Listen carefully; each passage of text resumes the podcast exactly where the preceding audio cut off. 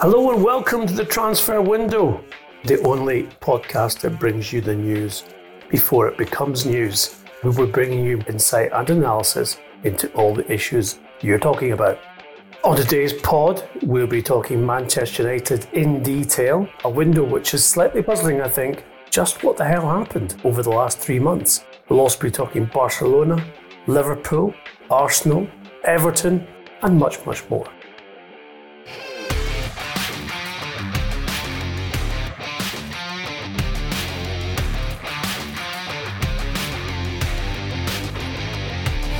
Ian, McGarry with me, as always, is the man described as transfer expert on numerous media websites over the last two or three days. Mr. Duncan Castles, who's been getting quoted quite uh, frequently.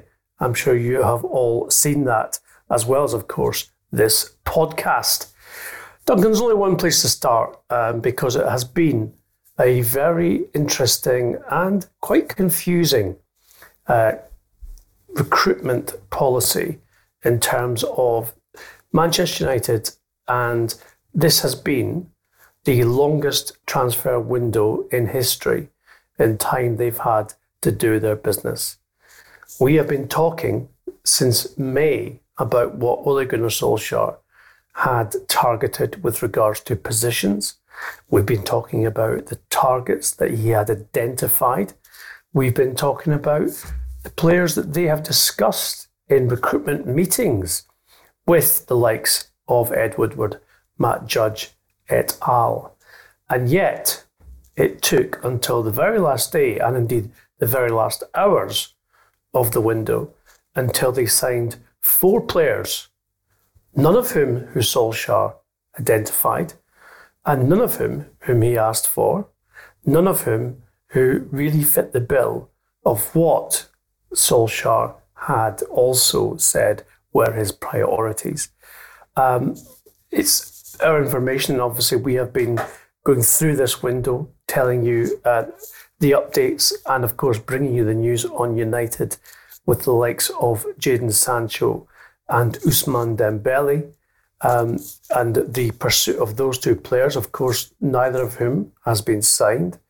And instead, uh, they end up with four players, two of them right wingers and aged 18, one a 33 year old striker who has only played nine games in the last year, uh, and Alex Telles, a left back who, albeit is a very good quality player, but um, this whole cultural reboot philosophy that Manchester United have been promoting does not quite fit with Telles in terms of his age or profile.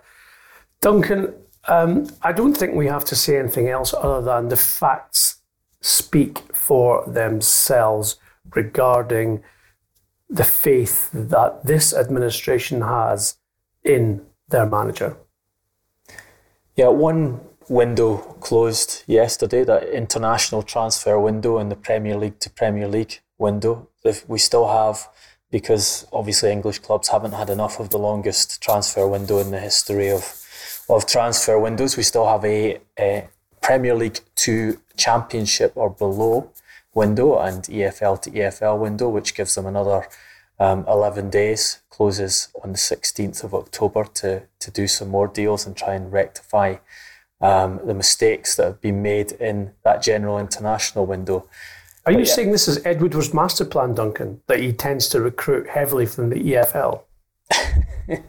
I don't think Ed Woodward has a master plan, uh, regardless of how many times he likes to tell us about his master plans, regardless of the big interviews he gives selling the story about a cultural reboot and about his um, wonderful recruitment staff who they've invested millions in hiring and maintaining the biggest recruitment staff in world football, how they have these extensive lists of players, uh, hundreds of individuals. He told us he he went through before they came to conclusion that Aaron Wan-Bissaka was the best right back available to them last summer, and Harry Maguire was the best central defender. Um, presumably in the history of the game, since they paid a world record transfer fee for a man who is now accumulating mistakes at you know more than the rate of one per game. Um, the he tells us stories about the plans, but what what you actually see is the kind of final um, day that we saw yesterday. And as you point out, um, Manchester United went into this window with a priority of signing a right winger. Um, they'd had their conversations with Ole Gunnar Solskjaer. They'd done their extensive recruitment. They come to the conclusion that Jadon Sancho was that player. They knew Jadon Sancho was available. They knew Jadon Sancho was ready to return to the Premier League if offered the right money. Um, and they knew Borussia Dortmund would sell him if offered the right money. 120 million euros was the, the asking price that they had made essentially public. They also had a deadline for doing the deal from Dortmund. Um, they didn't believe Dortmund on the, the transfer fee and they didn't believe Dortmund on the deadline.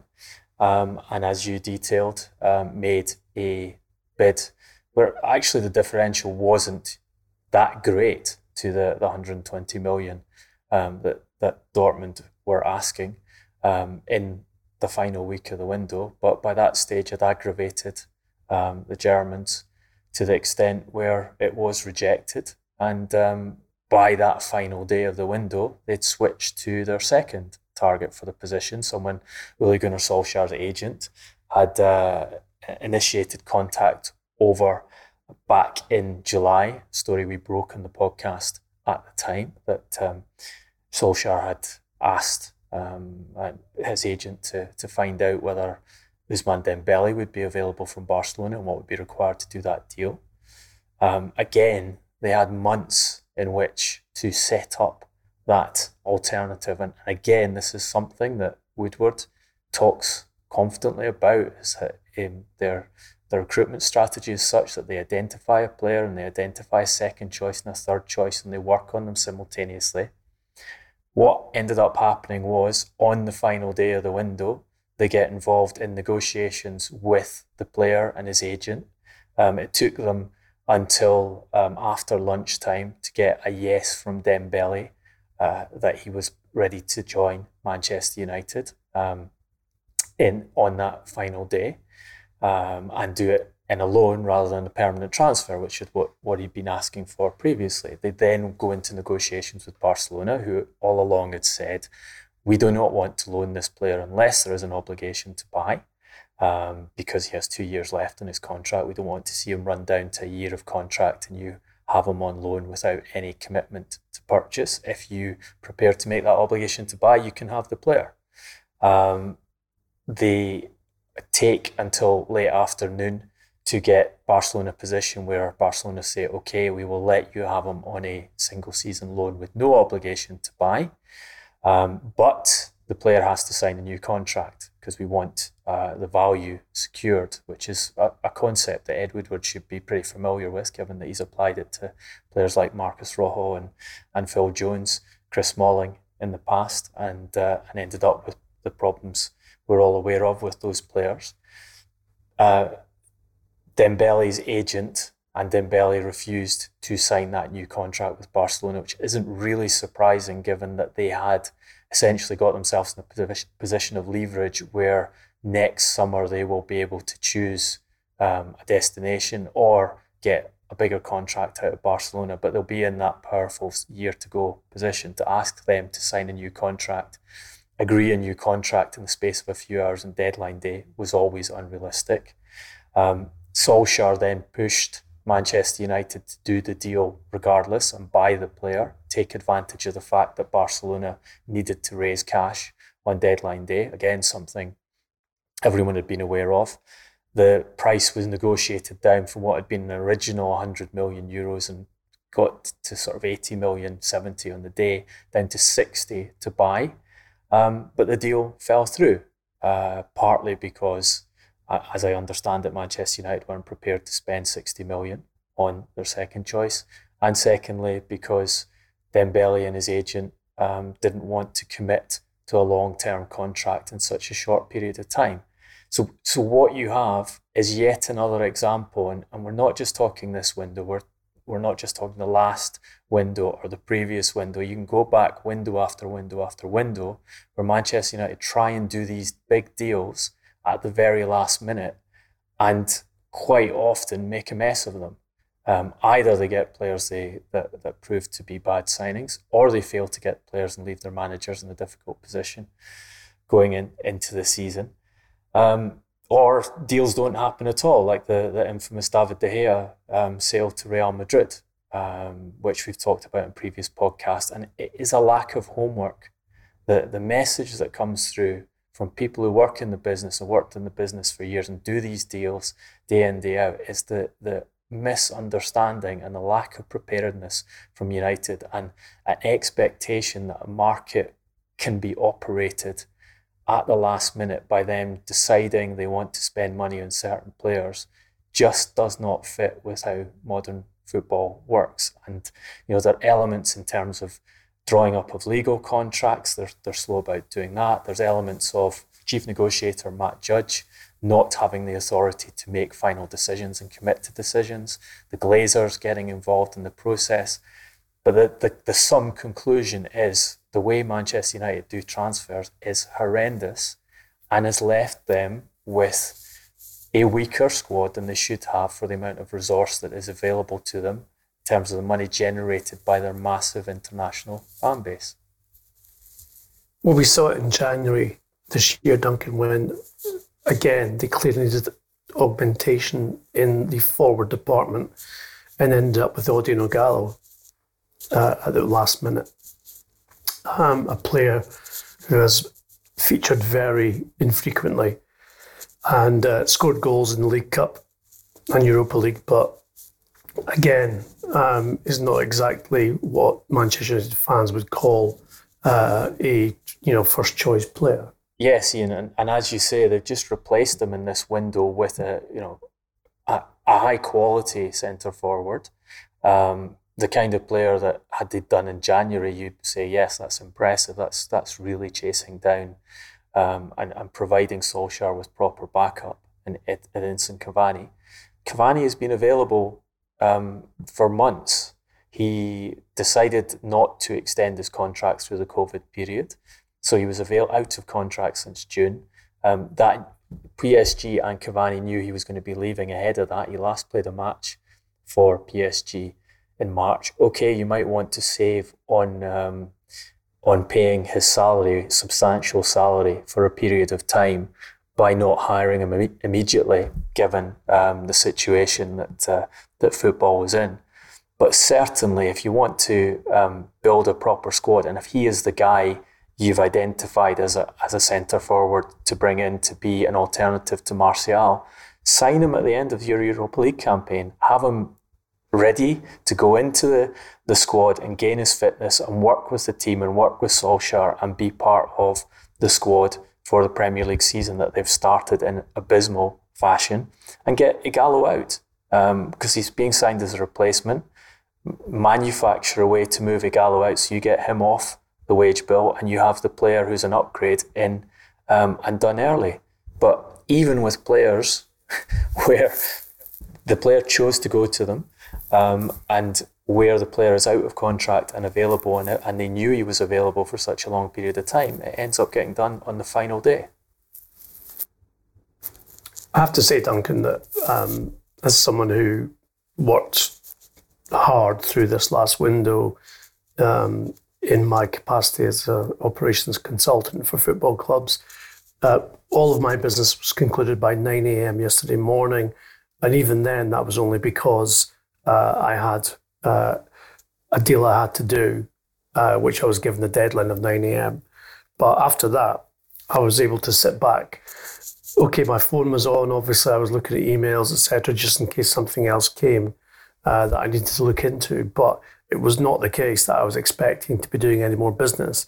And that's because the people I deal with, oh, what a surprise. They're actually very good at what they do. And so they do it um, early and they do it in a very, very well managed way. I can't imagine what it must be like for anyone who's being commissioned by Manchester United to work on a transfer and then be put under the pressure and told, no, no, we need him now, we need him now. You know, four hours before the transfer window closes. I mean, logistically, it's very difficult. Um, as you said, legally, in terms of contracts, it's very, very difficult as well.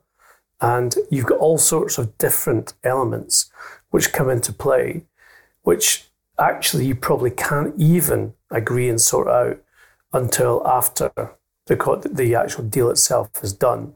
Of course, which leaves you hostage to fortune with regards to things like image rights and bonuses, all of which can end up costing the club, I mean, literally millions of pounds more than they had budgeted for, all because you decided to act on the last day of the window. Ian, think about this is something hasn't been mentioned. Think about Ousmane Dembele, this deal. So they, they get agreement with the player um, early afternoon on deadline day. Um, they get further towards doing a deal than they had done. The deal should have been in place long ahead. Let's say they managed to, uh, Dembele's agent hadn't said, um, no, I'm not doing it on anything other than, than a loan in, in these circumstances. And they'd got an agreement with Barcelona. Um, they'd have been taking a player, and probably the agreement would have been the 60 million buy. They'd have been taking a player with a notorious history of injury issues without the opportunity to give him a proper medical. Um, you talk about logistics, that's one of the fundamental logistics in any transfer deal. Um, and, and they place themselves in these positions again and again and again. Radamel Falcao signed right after, uh, right up against deadline on a, on a, a deadline day. I think they used deal sheet to do that deal. Again, issue with taking medical. They're buying a player who, who had been exceptional but was recovering from an ACL, serious ACL problem, and, and eventually took probably two, three seasons to get back to his level, scoring again. Um, you're handicapping yourself as a club in the way they operate. They tell us again and again that they want to bring a director of football in to improve matters, but they go into these important windows with Ed Woodward, Matt Judge, and their, you know, the, the recruitment staff that Woodward says is so superb, um, operating in a way that instead of buying Jadon Sancho um, to be a drop in solution to the problems the coach has identified in the right wing, they end up buying two very talented young uh, wingers, uh, Amad Diallo and Facundo Pellistri, um, Uruguayan and an Ivorian uh, 18 year olds who play the same position um, and who I do not think we'll be ready to play many games this season. Talking to people who, who've watched their careers and say, yeah, these are, these are good signings, they have lots of potential, but they have to be managed the right way. And you're signing two for exactly the same position, and the position you've already prioritized as one where you want to put an experienced player in. So let's say in January they managed to get uh, Jadon Sancho or a Dembele through. Where's the development path for these two young 18 year olds they've signed uh, in, in their place? And not for un- insubstantial sums either. We're talking about uh, combined transfer fee commitments of over 40 million euros for these two players. If there's a strategy there, it is very hard to see it.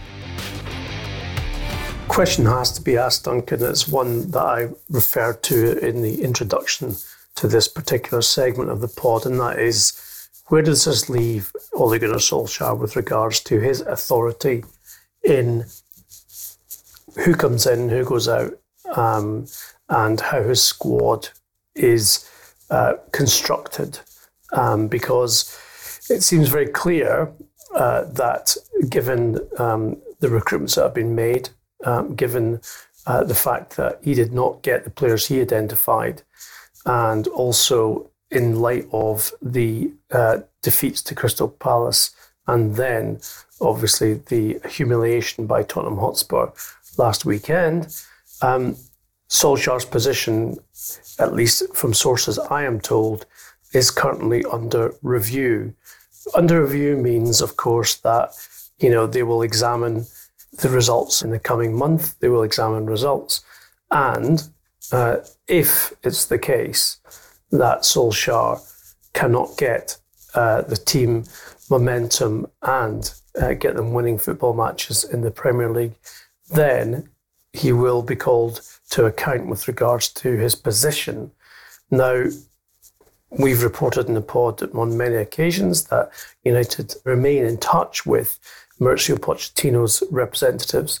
Um, they also have other options with regards to if they were thinking of uh, getting rid of Solskjaer. Um, that in itself for the Norwegian must be a worry because, as we know, football managers always look at what the club do for them in terms of backing them and knowing that in doing so the buck stops with them with regards to results. Is it the case that Solskjaer uh, you know, could be someone who is on the sacking list, uh, as the bookies love to put it, in terms of next Premier League manager to go? Well, Manchester United have been interested in hiring Mauricio Pochettino for years now. Um, he was someone they talked to before uh, hiring um, Jose Mourinho. Uh, there's been conversations subsequently. There's been periods in which um, people close to Pochettino expected him to be offered the job and eh, for him to come in and re- replace Solskjaer. And, you know, that's no great surprise given the long periods of bad results and performances Solskjaer has delivered um, during his time as Manchester United manager. He's managed to get out of them. He's had a few stays of execution and then gone on runs which have, have seen uh, some commentators saying everything's sorted, uh, they're playing the right way. You can see the progress. They're going to be competitive this season. We enter this season and they start with a 3 1 home defeat to Crystal Palace, that in no, a scoreline that in no means flattered Crystal Palace. A, uh, a win at Brighton, where they managed to, to get a win from a penalty that was awarded after the final whistle, where they were pretty comprehensively outplayed by Brighton um, in almost all statistics. I think Ian, you'll know better than me, but did Brighton hit the woodwork five times in that match? It was a, it was a Premier League record, five times, yeah. So they they could have lost back to back Crystal Palace and Brighton at the start of the season. Then they play their second Premier League match at Old Trafford, get a penalty early on um, to go 1 0 up against Tottenham, and then are taken to pieces um, in a 6 1 defeat. Uh, which could easily have been worse and which was well decided at, at half time. Um, you know, it's it's not hard to work out that no Manchester United manager is going to survive a sequence of results like that if it carries on too long and a sequence of performances like that. They weren't unlucky in, in any of these games. The luck they had was to get that result at Brighton. Um, Obviously, Solskjaer has been insulated because he's cheap, because he's popular with the support, because of his history as a player, um, because he does not cause conflict with the Glazers. So, you know, we he's been presented with the opportunity to criticise the Glazers for not buying in this transfer market on a couple of occasions and he's you know steadfastly refused to take that. In fact, uh, in his last press conference, he was asked if the relationship with board and transfer policy was an issue in the early season results, and he, he got visibly angry and replied, "No, it's not an issue at all." Um, so obviously, for the Glazers, as we've talked about in the podcast many times, that combination as long as you can get them Champions League qualification is great because it takes the heat off them. It's cheap um, it allows them to control transfer policy through Ed Woodward. But there'll come a point where the results are bad enough where the, you know, where, where the, the chickens come home to roost, to use the, the cliche, because if you employ a substandard manager and it's obvious that Solskjaer is a substandard manager, eventually you'll get substandard performances and results that the, the clubs around you will go past you, so you won't get Champions League football. You're never going to compete for the Premier League title with that manager in charge. And then, when the pressure comes back on the Glazers and Ed Woodward, they'll do what they've done in the past and sack the manager and start a new cycle. So, just to round this off, Duncan, in terms of Manchester United, where do we think the breaking point is in terms of Solskjaer's um, tutelage of Manchester United and what Woodward and the Glazers think with regards to we need to change because he has had a good run at it now. He's actually had more understanding, more indulgence than other coaches have had since Sir Alex Ferguson retired in 2013. Um, is it going to be before Christmas if things don't go well? Because he has survived some very, as you've pointed out, some very, very difficult runs of results and, and, and bad form already. Um, I just wonder, I just wonder if he doesn't seem to me to be the kind of character who will crack and have a go at the people above him uh, and say, well, if I'd gotten support I had asked for, then, you know, we wouldn't be in this position. He seems to me to be the kind of man who will go quietly into that good night. Um, uh, but it, it is still the, the question of, well, first of all, um, when does the breaking point come? And secondly, uh, they must have someone to come in straight away to replace him.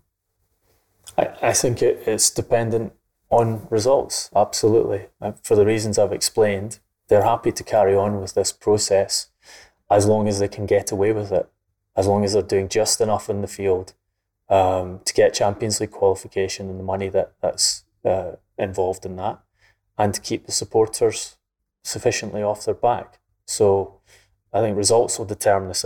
One other um, thing which I think will be a factor is should they come to the conclusion that he needs to go. And remember, in previous um, dismissals, so David Moyes and Louis van Gaal, the decision that the manager was was ready to be sacked at a certain point. And I think Jose Mourinho too, that the sort of breaking with the club uh, and the preparedness that if if things continue to go wrong, we will we will change him was made quite early before it was actually instigated. So if you have a similar scenario where they come to the conclusion that this isn't going to work long term, um, regardless of their desire for it to work long term, and they start looking for alternatives, and one of those alternatives is offered another job or looks likely to get another job, that might be something that provokes a change. And I think here, Paris Saint Germain is relevant because um, your friend Tam Tuchel is under pressure. Um, he has criticised the board over transfers, ironically, during um, this window. He's been always pub- a bad sign, Duncan. He's been publicly reprimanded by Leonardo, the technical director. Um, he is out of contract at the end of this season, so he's on. He's in a difficult position, regardless. Bad start to the French season. Um, so Tuchel as a, as a manager, you should look for um, replacement uh, at some point in the next year. Pochettino is a, an individual who has had discussions with Qatar. Um, we told you in the podcast how he actually took time out to, to travel to Qatar during the early stages of his um, sabbatical um, after being put on gardening leave by Tottenham. Um, so that is a it, it's a job that he will be targeting and looking at and it is a, a, candidate for. I think there are other candidates there. I think um, Max Allegri is a very strong um, contender for that job, would be interested in the job. And of course, Max Allegri should be a contender for the Manchester United job in terms of status and his history in the game. He is interested in, in coaching in England at some point. But as I understand it, has not had any direct contact from Manchester United um, during the period in which he's been available on in, in previous occasions when United have been uh, thinking about changing managers. Well, as Big Tam will know, the uh, phrase in Glasgow is he's working his ticket. Um, I think in terms of um, taking the risk of criticising the Qatari owners.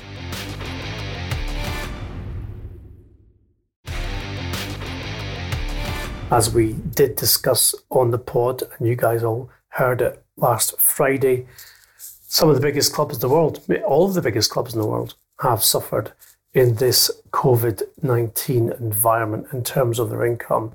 And so money has not been readily available to spend on transfers and indeed liquidity in every single football club from matchday revenue, never mind anything else, has been badly hit. So uh, these are things which will affect the coming weeks and months uh, all over Europe and indeed world football. And we will keep you up to date on all of the developments. Uh, Barcelona, uh, let's go back to uh, the Catalan capital, Duncan, because apart from Dembele, they have been doing some interesting business, which we might not have expected. But at the same time, we might be able to explain in economic terms. Yes, um, I think that that um, confluence of Manchester United and Barcelona trying to do Ousmane Dembele on the final day of the transfer window was probably always destined for failure, given the uh, demonstrable incompetence of both clubs' executive uh, when it comes to transfers.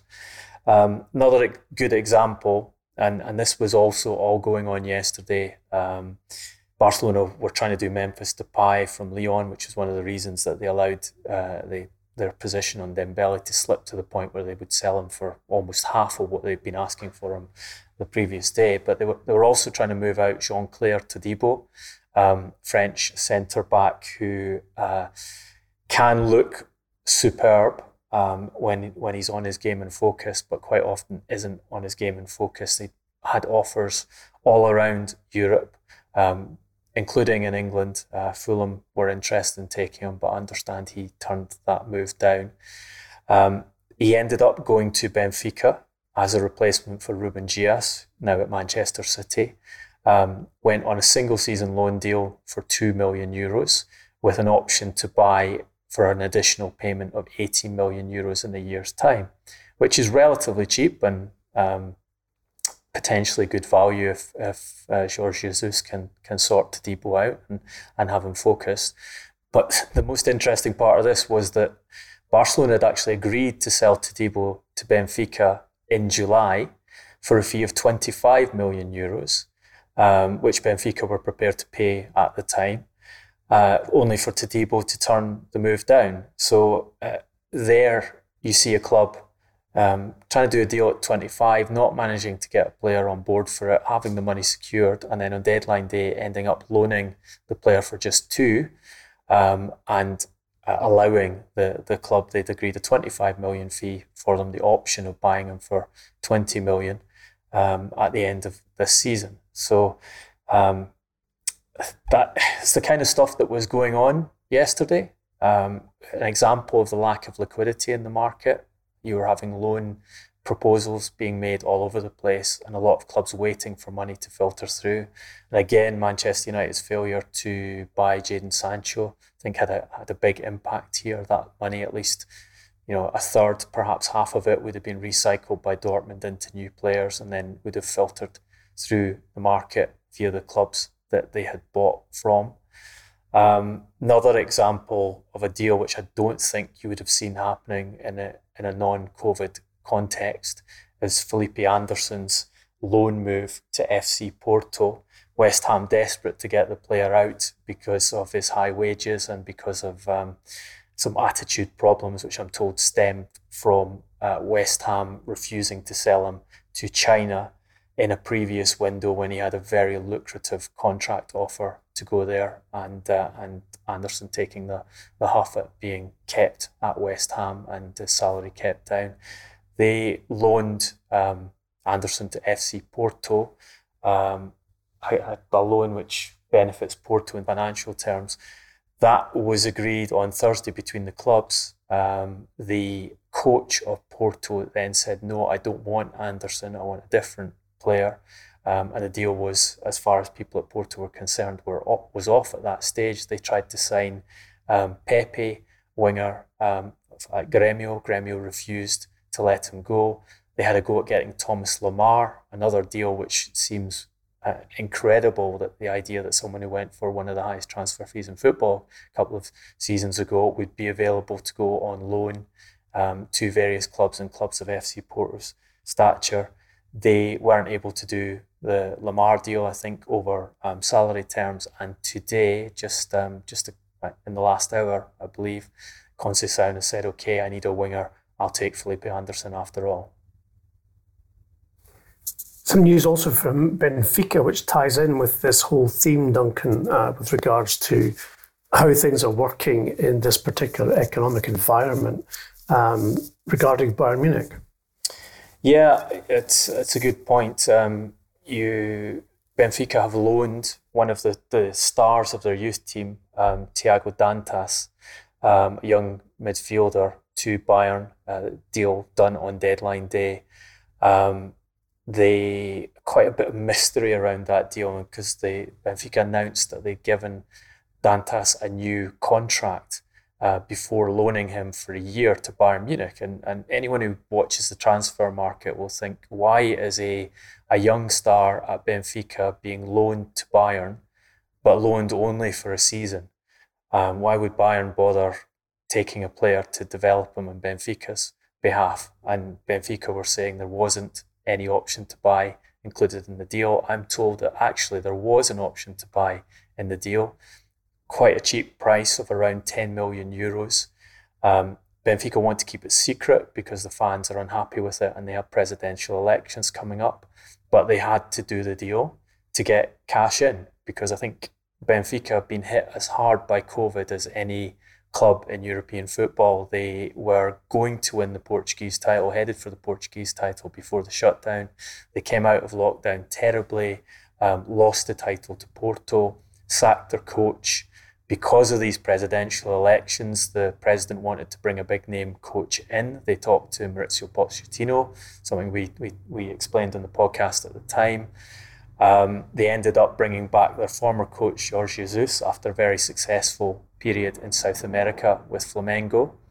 Um, Jesus obviously demanded a huge salary and a lot of uh, changes in the transfer market.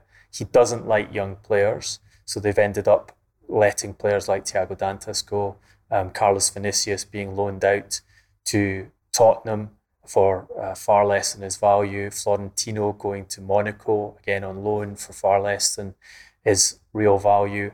Um, the, their their policy, which they'd carefully developed, of using their academy, putting players into the first team, seeing them succeed in Portugal, selling them for high prices around Europe, João Felix being the, the arch example of that, has been essentially ripped apart by Jesus coming in. And that was done to try and solve the problems COVID had caused them and the, and the problems on the field. And now they're allowing um, very talented young players like Thiago to go to Bayern, who, if my contacts are correct, isn't going there just to be a squad player. Bayern apparently um, intend to blood him in the first team this season, use him as a holding midfielder in a in a squad that obviously has just won the German title and won the Champions League, which shows you if they rate him that highly, what uh, what level of talent he must be. Indeed, it does. And as we said, it's uh, a whole new world in the transfer window in terms of how things are being done and how they will be done probably in the next two or three years, uh, given the way that football is being affected by COVID 19. Um, one club who's received much praise for their business in this window is Arsenal and also, we have to mention Everton, uh, which is convenient, Duncan, because you and I have a disagreement on who might be the most uh, influential, if not significant, signing of this window. Uh, I'm going for Thomas Partey, uh, who has obviously signed uh, quite late on on deadline day for Arsenal. But you've got your own candidate, uh, someone who joined Everton a few weeks ago. Yeah, look, I think Arsenal have done very good business from a sporting perspective. I, um, I think what they've done from an ethical perspective is dubious. Um, when you sack 55 staff members in August, um, citing the economic impact of COVID, and you then pay the full release clause for Thomas Partey, 50 million euros, and do other deals off the back of it and, part, and give Partey substantial contract to come, you're going to be open to criticism over that. Um, I think picking picking the best buys um, during a transfer window or just after a transfer window is usually a hostage for fortune uh, moment. But I think Everton, we, we said in the podcast that what they've done is given Carlo Ancelotti players to go directly into the team. um, ready-made, experienced players, not worried about resale value, and they've got an immediate reward from the, the, the way the team is playing and the, the points they've gathered. I think one in particular has the potential to be uh, an outstanding deal, and that's James Rodriguez, who they, they managed to get for no transfer fee. Um, the his wages are substantial. I'm told they are over six million uh, euros net per season, so easily the highest earner at Everton. But they've got him for three years. If you, you know, push those wages out over the course of the three years, you're talking about a forty million pound commitment. And you know, last transfer window, more re- recent Premier League transfer windows, we see mediocre uh, defenders being bought for forty million pounds um, before you even factoring the wages in. They've got a supremely motivated player who wants to prove a lot of critics wrong, who hasn't played much football over the last few years because of issues with managers. Um, and his start uh, has been exceptional with five games for Everton, three goals, three assists. And you, you have that kind of combination of player who's motivated, has something to prove, coming to work with a manager who trusts him completely and who he trusts, and having a structure, a team structure built around him. And I think that has the potential to be extremely productive for Everton this season. Interesting, you said, Duncan, that um, Everton are giving Carlo the players who can go straight into the team, which of course reminds me of one of Carlo's best stories about when um, Marco van Basten signed for AC Milan and when he, as a central midfielder, said, Where do you like the ball put to you? Do you want it right foot, left foot? Do you want it over your head? And he said, Doesn't matter, just give me the ball and then turn away and celebrate because I'll have scored. So perhaps he's hoping and he's getting that from uh, Jimmy Rodriguez, as we like to call him, on the Transfer Window podcast. Um, I have to give credit to my son Aidan, who flagged up Thomas Partey to me in 2015 after his Atletico Madrid debut and said, Dad, you've got to look at this guy and, and, and market him to clubs in England because he is perfect for the Premier League. And that was five years ago. So I've got to say to Aidan, um, you, you called it. Um, anyway, apart from that, uh, I think he will be a very, very good signing for Arsenal. 50 million euros is not really, Duncan, a huge amount of money to pay for a elite midfielder who is going to be a dominant and uh, very influential player in your team.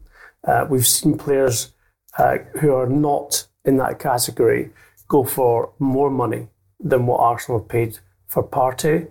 Uh, of course, one of the things that Mikel Arteta is trying to solve in his team is the fact that they do not break up opposition play high enough up the pitch Partey has won more than 61% of his personal duels with other players. That's more than any other midfielder in the Liga in the last three years. I think that is very significant, and that's one of the reasons why they have decided to invest that amount of money.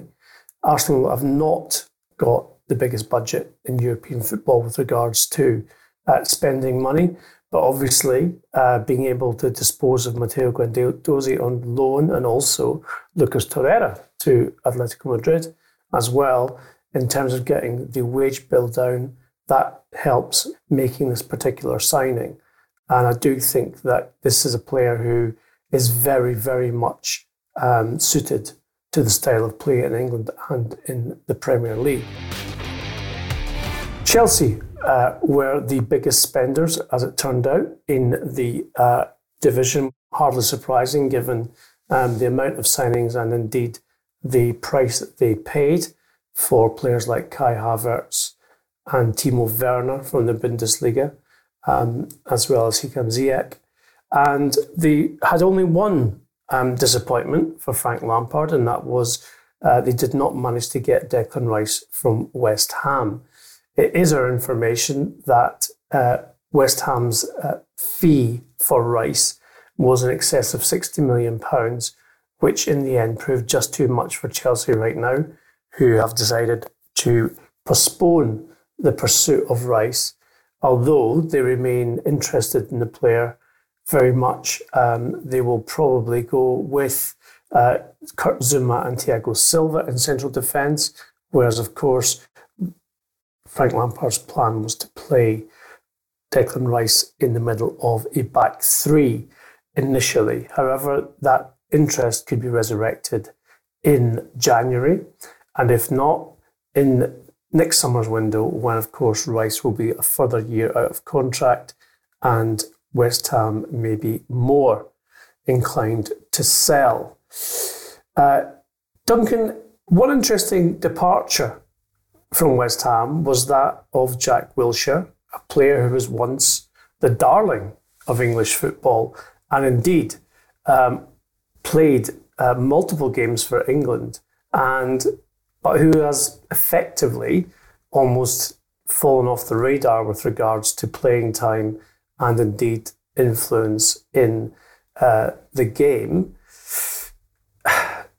What's going on there? Do we think it's just uh, a clash of personality or just simply the fact that uh, he's not managed to be value for money for David Moyes' team? Look, as you say, he's hardly played any games for multiple seasons now. It's no secret he has um, serious fitness problems. Um, he was. He's claimed, Duncan, that he's been fit and ready for the last eight months. Um, I, am sure he's claimed on many occasions he's been fit and ready, but when he's gone into, uh, unfortunately, because he was a supreme talent as a teenager when he broke into the Arsenal team, unfortunately, you have repeated examples of him going to play uh, games um, and, and a, a, density, a volume of games, and the, the injuries recur. So, whatever the reason in the background, David Moyes did not trust um, Wilshere to build a team around and use on a on a consistent basis. He was being paid very high wages at West Ham.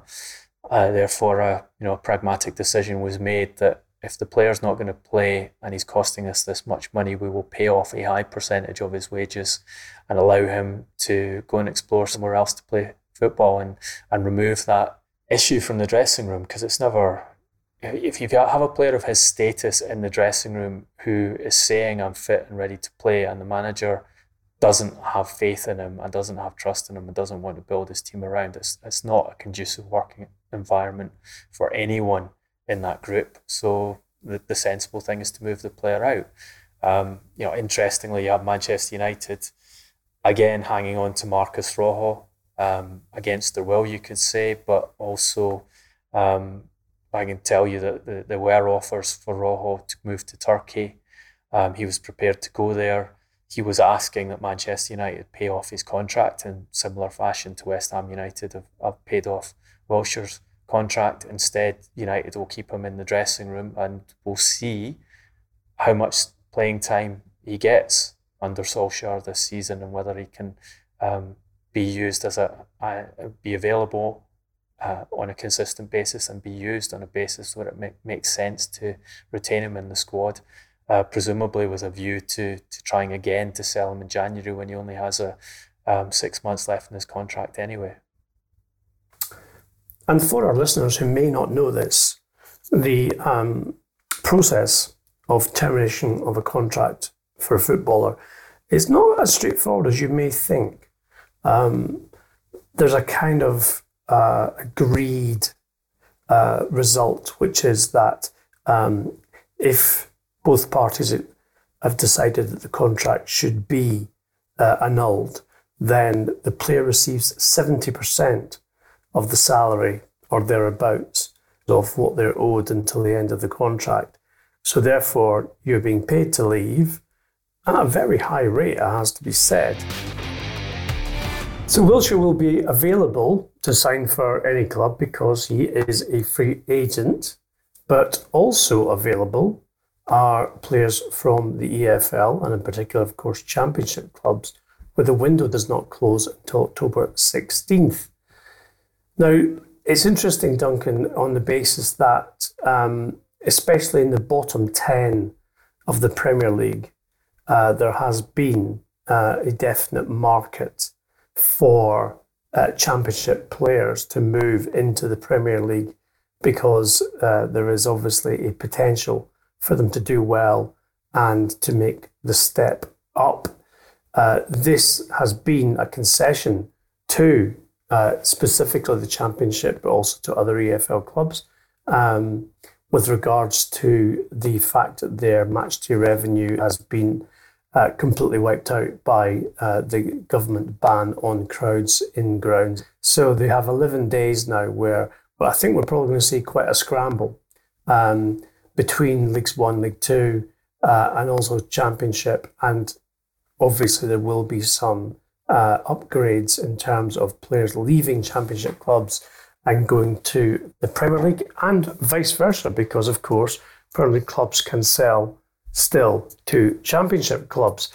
Um, in terms of the market, Duncan, it's an interesting, um, I don't know, kind of uh, an almost intriguing um, uh, aspect of this particular arrangement with one window closing in the international sense and another in the domestic uh, being open for uh, a few more days. Can you see a lot of work, uh, things happening in terms of comings and goings? I think there's some, you know, there's some significant players who and and clubs who want to do deals. So you, you have um, Said Benrahma at Brentford, um, who I would expect to be a Premier League player by the end of this additional window. I'm told that uh, Brentford already have an offer to the value of 25 million pounds for the player, um, and they're looking to market him around uh, various Premier League clubs to see what the highest price they can get um, before that, that last window closes. I think you also, I mean, we've talked in the podcast about Ismaila Sarr, um, who had interested Liverpool before they signed Diogo Jota, who Manchester United have inquired about as an alternative to um, the now failed signings of Jadon Sancho and Ousmane Dembele. Um, my understanding is that they what they propose to Watford is simply to take the player on loan. Um, as we told you in earlier podcast, Watford want to and believe that they can secure a substantial transfer fee for Sarr down the line.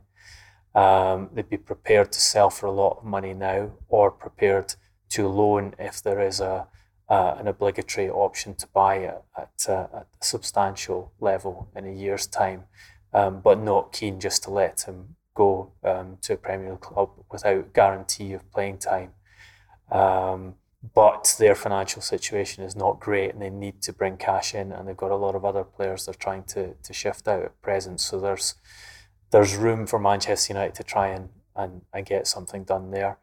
And then Tottenham having failed to upgrade their offer for Milan Skriniar, um, Inter just stepped away from that move and decided to to stick with the squad they had. They wanted to use the Skriniar money um, to uh, provide the majority of the cash to bring in Golo Kante um, from Chelsea. Um, that uh, there was no improved offer from Tottenham in the in the last couple of days, and, and Tottenham are now looking at the Championship for a new centre back. One of the players that they have identified as a possibility is Joe Rodon at Swansea City. Um, I think it's an important deal for, for Tottenham because, that, as we, we've told you all along, Jose Mourinho had wanted an improvement in defence. He's got a lot of other stuff in the market. You, we've seen um, Sergio Reguilon, a player that he, he, said he was happy to come but was not his priority. Um, performing very well in the first games for Tottenham, and the, and the team are on a, a high. Um, if he can get a defender in that he's happy with, who actually improves that defence, then you've got a pretty strong squad set up for him to, to work with through the, the rest of the season. I think it's going to be quite a busy um, few days in terms of those ins and outs. Uh, and also, uh, as I said, I think it's quite interesting that um, there's been this arrangement agreed between the leagues uh, where they're still wrangling over uh, an, an, EFL bailout of £250 million, uh, where Premier League clubs are not quite prepared to go that far, um, whereas the EFL are effectively claiming that this is the least they're owed in terms of um, what they should be provided with in the current circumstances.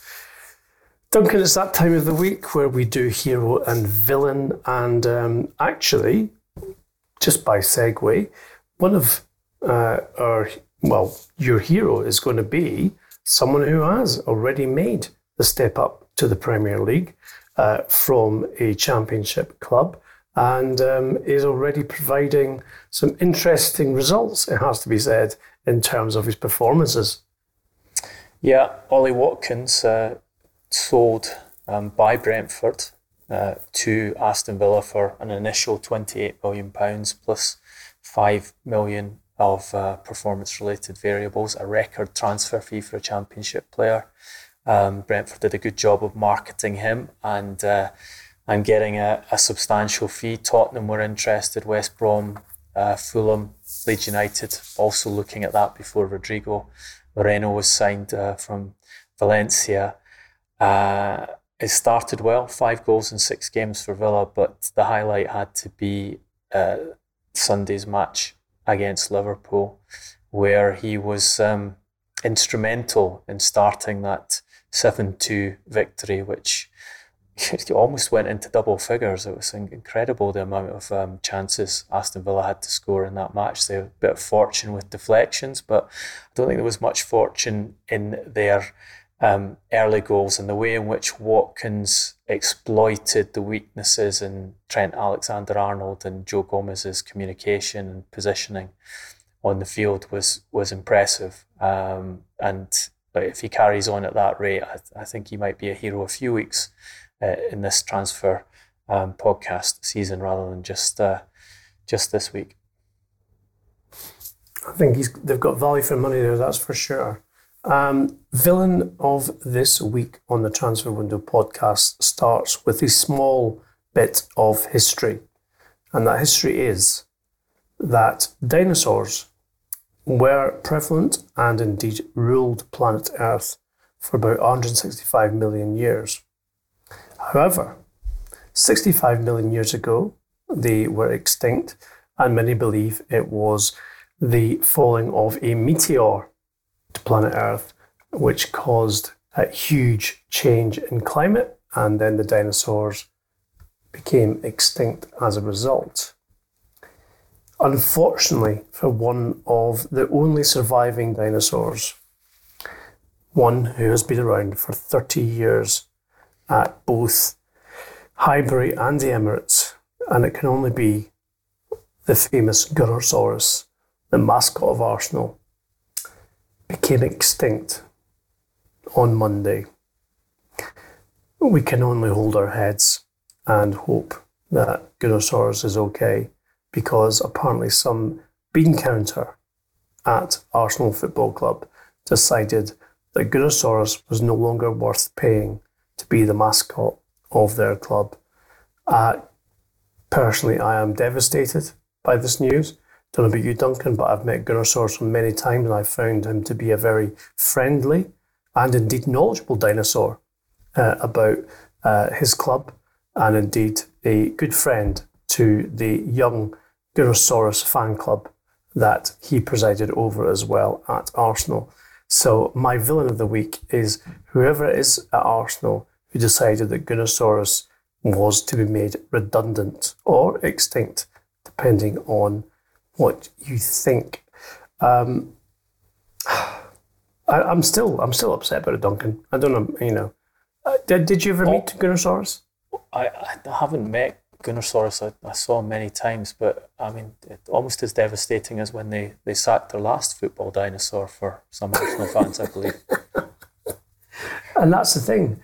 Gunnersaurus lasted even longer than Arsene Wenger, the dinosaur that you are referring to. So uh, we say to you, Gunnersaurus, you're welcome on the podcast anytime to give your side of this very sorry tale. Um, and uh, yes, we will welcome you with open arms, and indeed, we'll try to find you a new job at a club that will value you more than Arsenal do. That has been uh, this edition of the Transfer Window podcast. if you want to continue the debate, whether it's about Gunnersaurus, Ollie Watkins, or everything else we've discussed about the closing of the transfer window today, then please get in touch. You can do so on our social media channels, which are at Transfer Podcast on Twitter and on Instagram and Facebook. And as you know, we like to engage, so please do that.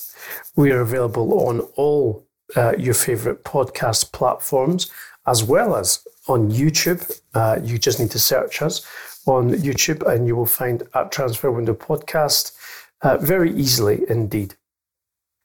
If you've liked what you heard, and we know thousands of you do, of course, please log on to iTunes, give us a five star review, and as you know, that makes us easier to find and it also increases the community.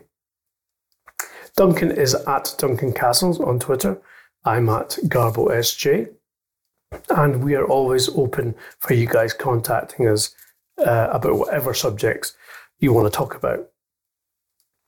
We will be back later this week with more exclusive news, of course, uh, both on transfers and in football.